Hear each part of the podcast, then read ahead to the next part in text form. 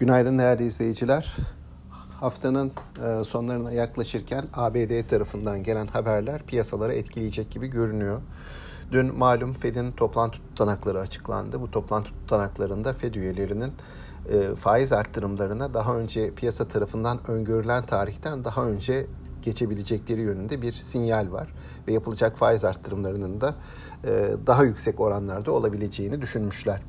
E, bunun piyasaları e, yurt dışında olumsuz etkilediğini görüyoruz. ABD tarafında özellikle yüksek e, büyümeden olumlu etkilenen teknoloji hisselerine sert satışlar geldi dün ve bu da endeksleri aşağıya çekti.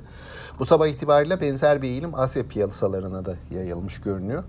Türkiye tarafına döndüğümüzde dün aslında borsada e, bizim hani e, bu dönem için uygun gördüğümüz hisselerde ki bunlar işte döviz bazlı kazancı olan şirketler olumlu eğilimin ve yukarı hareketin devam ettiğini gördük. Hani sektör basında baktığımızda özellikle hava yolu şirketleri, e, altın madenciliği, demir çelik hisseleri, petrokimya hisseleri çıkıştan nasibini aldılar ve endekste %2.1 gibi bir artış kaydetmişti. Yine 2000 puanın üzerine de gelmiştik.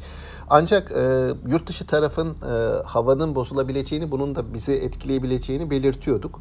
Nitekim bugün hani bu bozulan havanın e, bizim piyasa üzerinde etkisini görebileceğimiz, gözlemleyebileceğimiz bir gün olacak.